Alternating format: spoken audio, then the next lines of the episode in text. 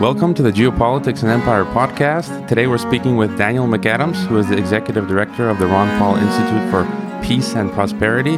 We'll be talking about media, propaganda, and the sharp turn toward censorship now happening in some of the Western countries, which are increasingly coming under the grip of what he calls the national security state. Thanks for coming on the podcast, Daniel. Thanks very much for having me. Now, I wanted to get you on to talk about the turn toward authoritarianism in Western media. And right at the start, I want to say, state that I'm I'm no leftist. I don't hate America, but on the contrary, I bring up these topics because they are a threat to the republic, and I'm worried. I grew up in the West, that is the United States and Europe, and enjoyed a life of freedom and liberty. But now I think we're starting to get a taste of some form of sophisticated totalitarianism. I don't know what to call it, at least in the media in Europe and America, with whistleblowers such as Julian Assange being tortured in the UK currently, or uh, a Defense One journalist who was recently harassed by U.S. Customs, who wouldn't let him into the country apparently unless he admitted he wrote propaganda uh, and not journalism. And recently, our podcast had its Twitter account restricted for no reason, and we've experienced irregularities on Vimeo and iTunes.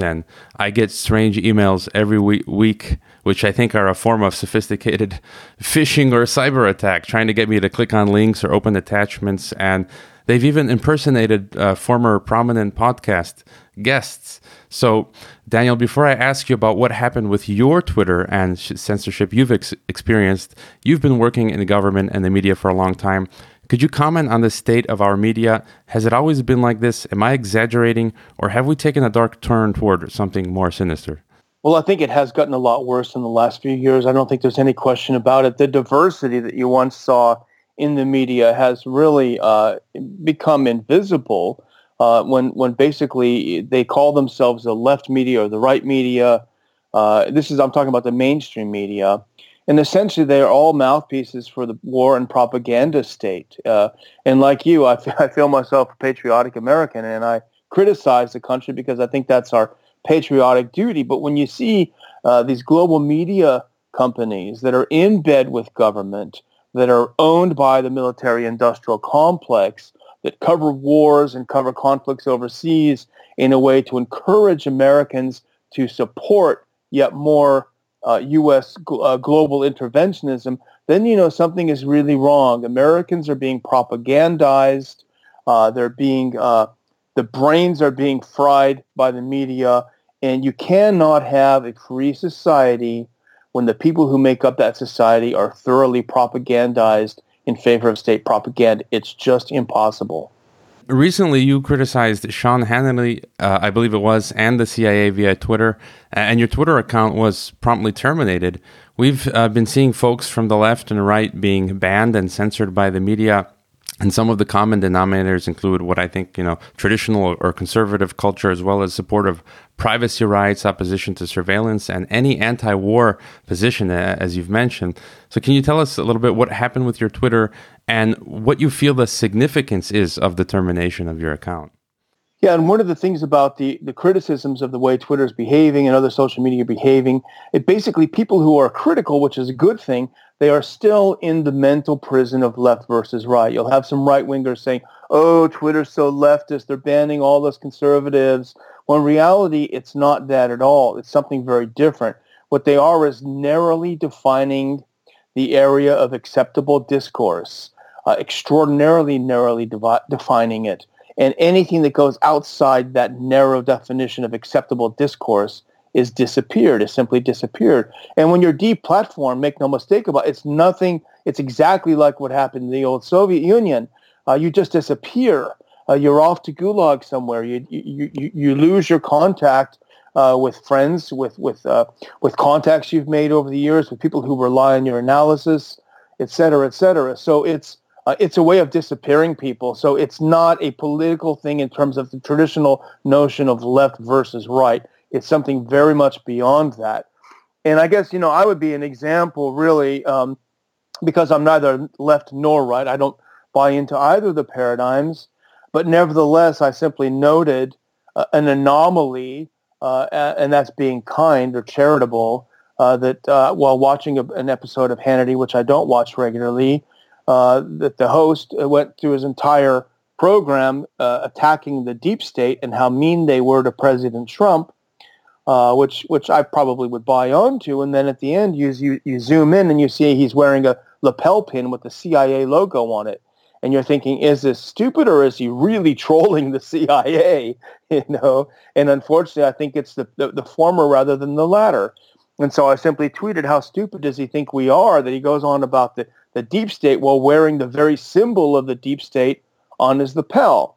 And then I guess the trigger word that allowed me to get banned is I said that, you know, you know, he's acting retarded, uh, which, you know, is, uh, is sort of a slang word.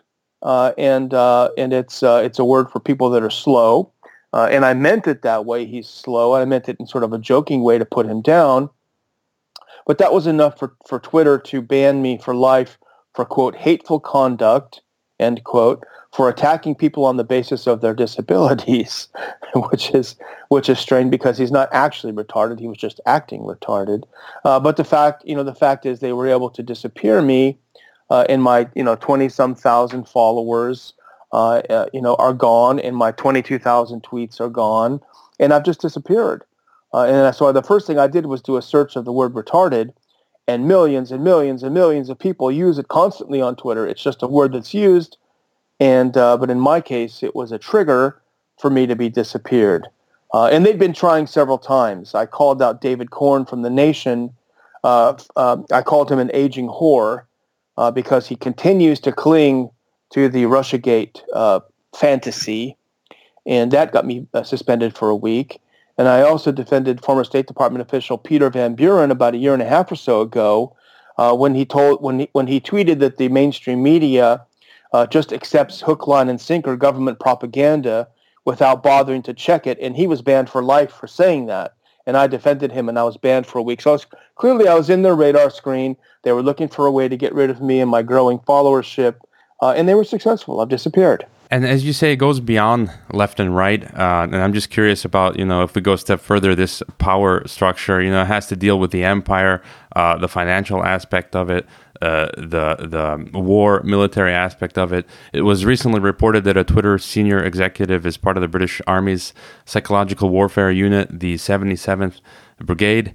And from the research I've done, it seems, you know, I, I think a lot of us know that Google and Facebook were seed funded by the Pentagon and the rest of Silicon Valley that you know wasn't directly funded, uh, they're somehow integrated into the military-industrial complex through their large government contracts, through their data sharing, uh, their backdoor access uh, agreements, such as Microsoft has. Um, with its Windows operating system with, with, the NSA, I believe, or Amazon and its huge cloud computing contracts with the CIA or DoD.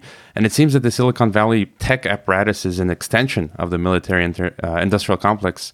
And we're sometimes, I guess, naive to think they're tools of freedom, but they uh, instead they might be reining in our freedoms. So, what are your thoughts on this nexus between you know tech like Twitter uh, and, and, the government, and then the, what you've experienced? Well, I would say somewhere Mussolini is smiling up from hell because this is exactly the idea that he that he had for fascism, which is, you know, the illusion of private ownership with state control. And that's exactly what we have over not just the social media, but as you point out, the tech companies. And it's no secret that Twitter uses things like the Atlantic Council, which are funded by the U.S. government, funded by the Pentagon, funded by NATO, uh, to to determine what is fake news and what is not fake news. And Facebook does the same thing. Interestingly enough, the Atlantic Council is also heavily funded um, by Burisma Holdings, which is the famous company in the middle of the of the Ukraine scandal, the company that gave Hunter Biden fifty thousand bucks a month uh, to be, to sit on its board. So when someone like me or you, whoever, starts tweeting about what a joke this Ukraine stuff is, you got to wonder if a phone call is not made. Uh, Twitter was also is also partly owned by the uh, by the, the Kingdom of Saudi Arabia. I've been very critical of Saudi Arabia and its uh, in its relationship with the United States. So you have to wonder at what point is a phone call made uh, to some State Department, you know, thing somewhere, and next thing you know, it's it, it's over. And so this is this is a problem when you see these companies in bed with government from the very beginning. And it's a way to tighten the news. It's a way to disappear people and to disappear opinions that, are, that do not comport with their view of the very narrow range of acceptable discourse. Again, that is anathema to a free society.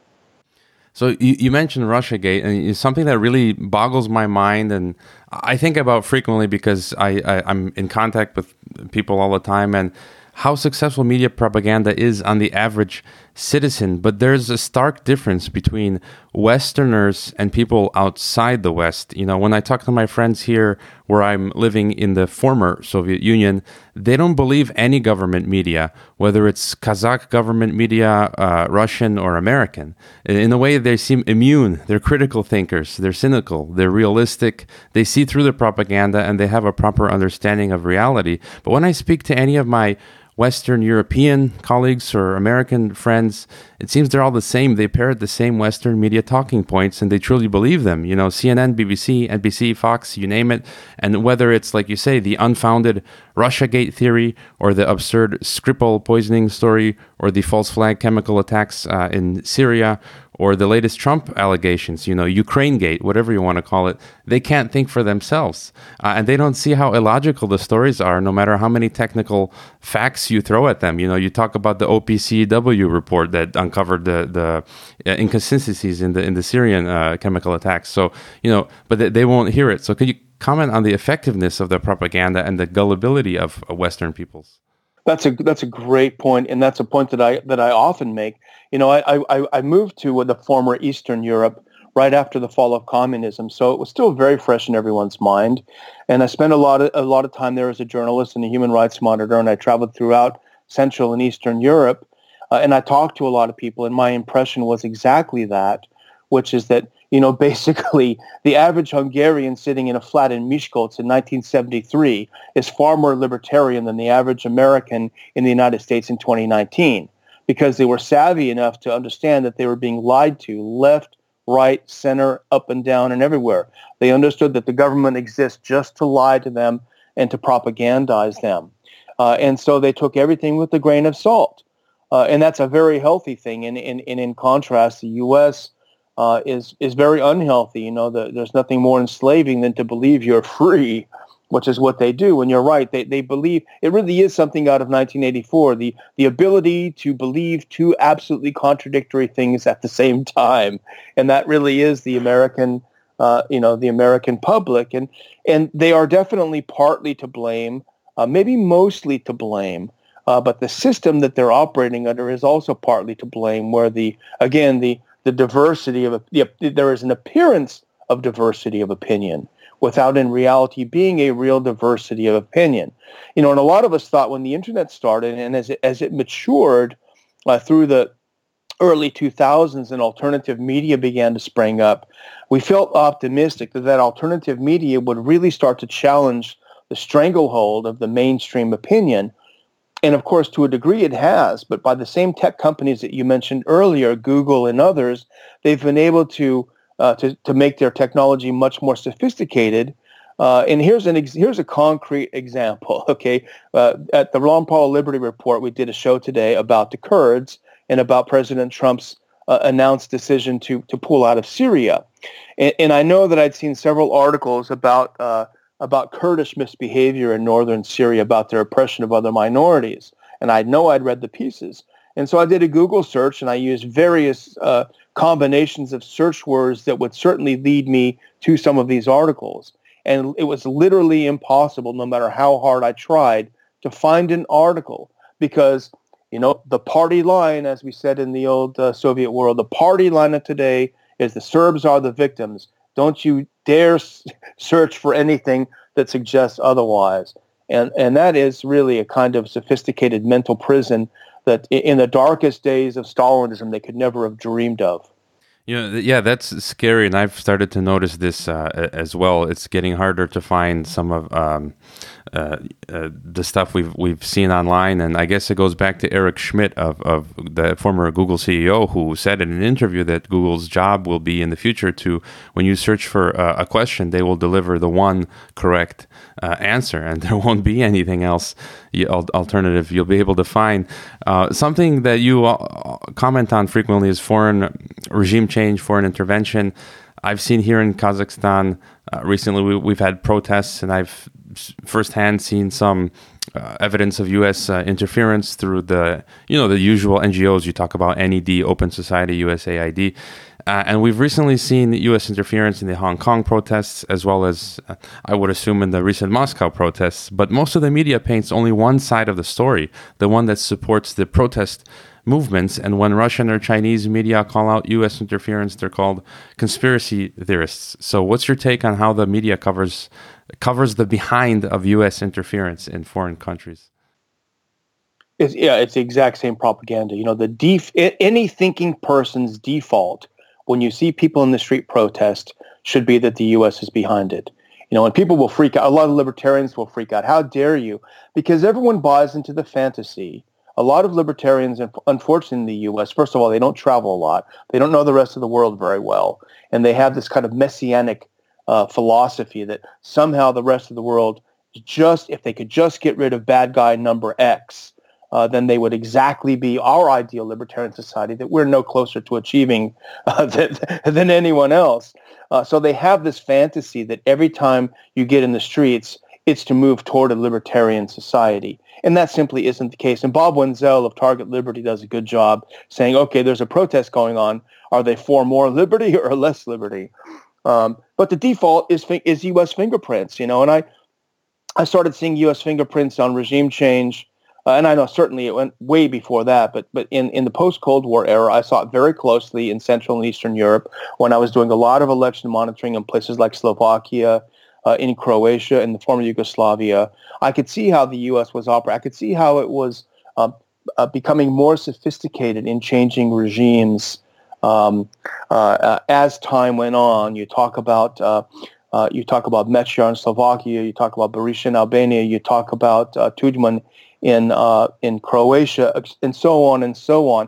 This is a kernel that was set after the end of the Cold War, uh, and this is when the NED, the National Endowment for Democracy, and other U.S. government uh, and, and pseudo NGOs, uh, rather than being disbarred or disbanded or shut down after the end of the Cold War, which is their ostensible raison d'être, after being shut down, okay, you achieved your goal time to go home. Same with NATO. Instead of that, they actually found a new raison d'etre, which is to bother a bunch of other people. And they had a huge infusion of money to do this.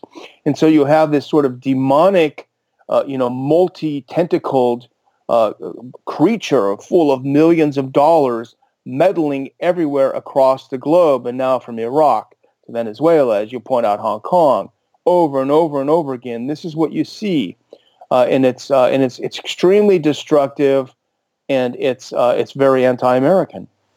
And I wanted to get your latest thoughts on on Trump. Uh, you know, we had Russia Gate, and now I, I like to call it Ukraine Gate.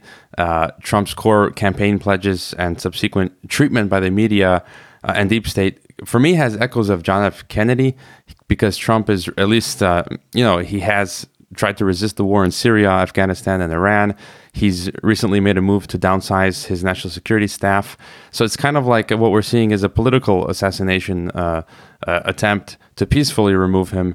Uh, what are your thoughts on this idea of, of a CIA coup or deep state coup against Trump, as well as uh, his chances for reelection? Yeah, I think it's a good point, and I think unfortunately, because of the divisions we talked about earlier, the propagandization of the American people. If you're a Rachel fan, you hate Trump. If you're a Fox fan, you love him, and you have no ability to critically analyze anything he does. It's like zombies uh, or or your football team. You cheer it no matter what, uh, and that's a real problem. That Trump is a very very flawed vessel to deliver the message that he's tried to deliver, which is that it's time to think about our country first uh, and to stop trying to save the world and change the world and occupy and invade the world. Um, so it, it, it is unfortunate that he is flawed. He surrounds himself people who do who not only do not agree with him, but actively conspire to undermine him. He doesn't seem to see it when it's in front of his face. Uh, he fires someone so grotesque as John Bolton, and then he replaces him in uh, in O'Brien with someone who really is kind of the carbon copy of Bolton without the hideous mustache. You know, O'Brien was Mitt Romney's foreign policy guy. I mean, give me a break. It's a joke. So Trump doesn't get it. He doesn't understand that there are a lot of very decent top shelf people that he could have staffed his administration with that really would have moved his agenda forward.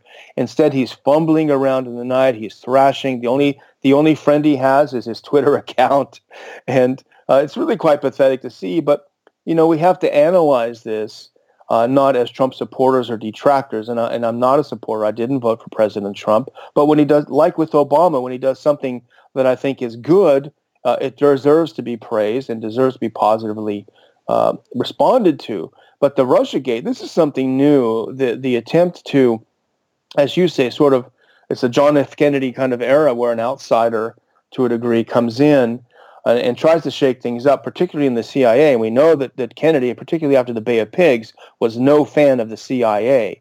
And there's, you know, there's plenty of evidence of CIA fingerprints in his assassination, I think. So, uh, you know, as uh, it, it is difficult to to to uh, to take on the intelligence communities, but now the Democrats are finding this as a shortcut uh, to take back the White House that they saw was they feel was taken from them, and it's very dangerous. I mean, the U.S. to me it looks like a banana republic. Uh, where uh, you know you have the rules are out the window. If you don't like the guy, you don't vote next time for the other guy. You just try to throw him out of office. that is really a very dangerous, dangerous thing. Yeah, and getting back, I guess, finally to the, the the censorship aspect. You know, what can we do? What can listeners do? Content creators such as uh, myself and yourself do uh, in this current environment that we're in? You know, what can we do to fight for liberty, for free speech, to access true information? You know, what happens once they've shadow banned and or terminated the Ron Paul Institute's account on Twitter, Facebook, and, and YouTube? That is a tough question. I wish I had the answer to it. Uh, uh, it's it, it is difficult. There aren't alternatives to Twitter and Facebook and the others right now. There aren't free speech alternatives uh, uh that are viable at this point. So I really don't know what the answer is. I think it's going to have to get a lot worse before it gets better. Uh, we have smart people that believe in true liberty and freedom and real free speech. You know, even when it can be ugly speech. Uh, there are talented people who believe in this, and we just have to have faith uh, that they will be able to come up with an alternative. And I think in the meantime, what you know, as you, yourself, you're an educator. Uh, we try to be educators. I think the best we can do is use our our our, our given talents uh, the best we can to try to educate others to to get outside the matrix and start freeing your mind. Is there any final thought you'd like to leave us with? Well, I, I hope people will, will come visit us at ronpaulinstitute.org. We do a daily Ron Paul Liberty Report uh, broadcast on YouTube. We would love to have people uh, uh, seek us out there. We do a lot of conferences. We do a yearly Washington conference. We'd love to meet people there. And so, uh, you know, it's very important for like-minded people to just get together, communicate, share ideas, make friendships, make business relationships. Uh, it's very, very important, I think. So we can't follow you on Twitter, but we can follow Ron Paul and the Ron Paul Institute. I'd love to go to one of your conferences, but uh, very far away. Uh, Robert Wenzel recently wrote, uh, you mentioned him, he wrote an article saying President Trump should hire Tulsi Gabbard as Secretary, Secretary of Defense, Rand Paul as Secretary of State, and yourself, Daniel McAdams, as National Security Advisor. I wholeheartedly support that proposition. And so thank you, Daniel, and I'm grateful for your work and that of the Ron Paul Institute. Thanks so much for having me on. Appreciate it. I hope you enjoyed this Geopolitics and Empire podcast and interview. I would like to remind you that our website is geopoliticsandempire.com, and you can sign up for our mailing list that goes out each weekend with the latest podcast and a long collection of important news headlines. It's good to sign up for the newsletter in case we experience censorship and deplatforming. You can help the Geopolitics and Empire podcast by subscribing to and interacting with all of our channels such as YouTube, Twitter, Facebook, Gab, Minds, and Steemit. You can also help us by leaving a rating and review on your favorite podcast platforms such as iTunes, Castbox, Stitcher, Spreaker, and so on. Finally, if you value our work and our mission and would like to see us continue interviewing experts from across the political spectrum, please consider leaving a one time donation via PayPal or Bitcoin or becoming a regular monthly supporter on our Patreon. All the links can be found on geopoliticsandempire.com. Thanks for listening.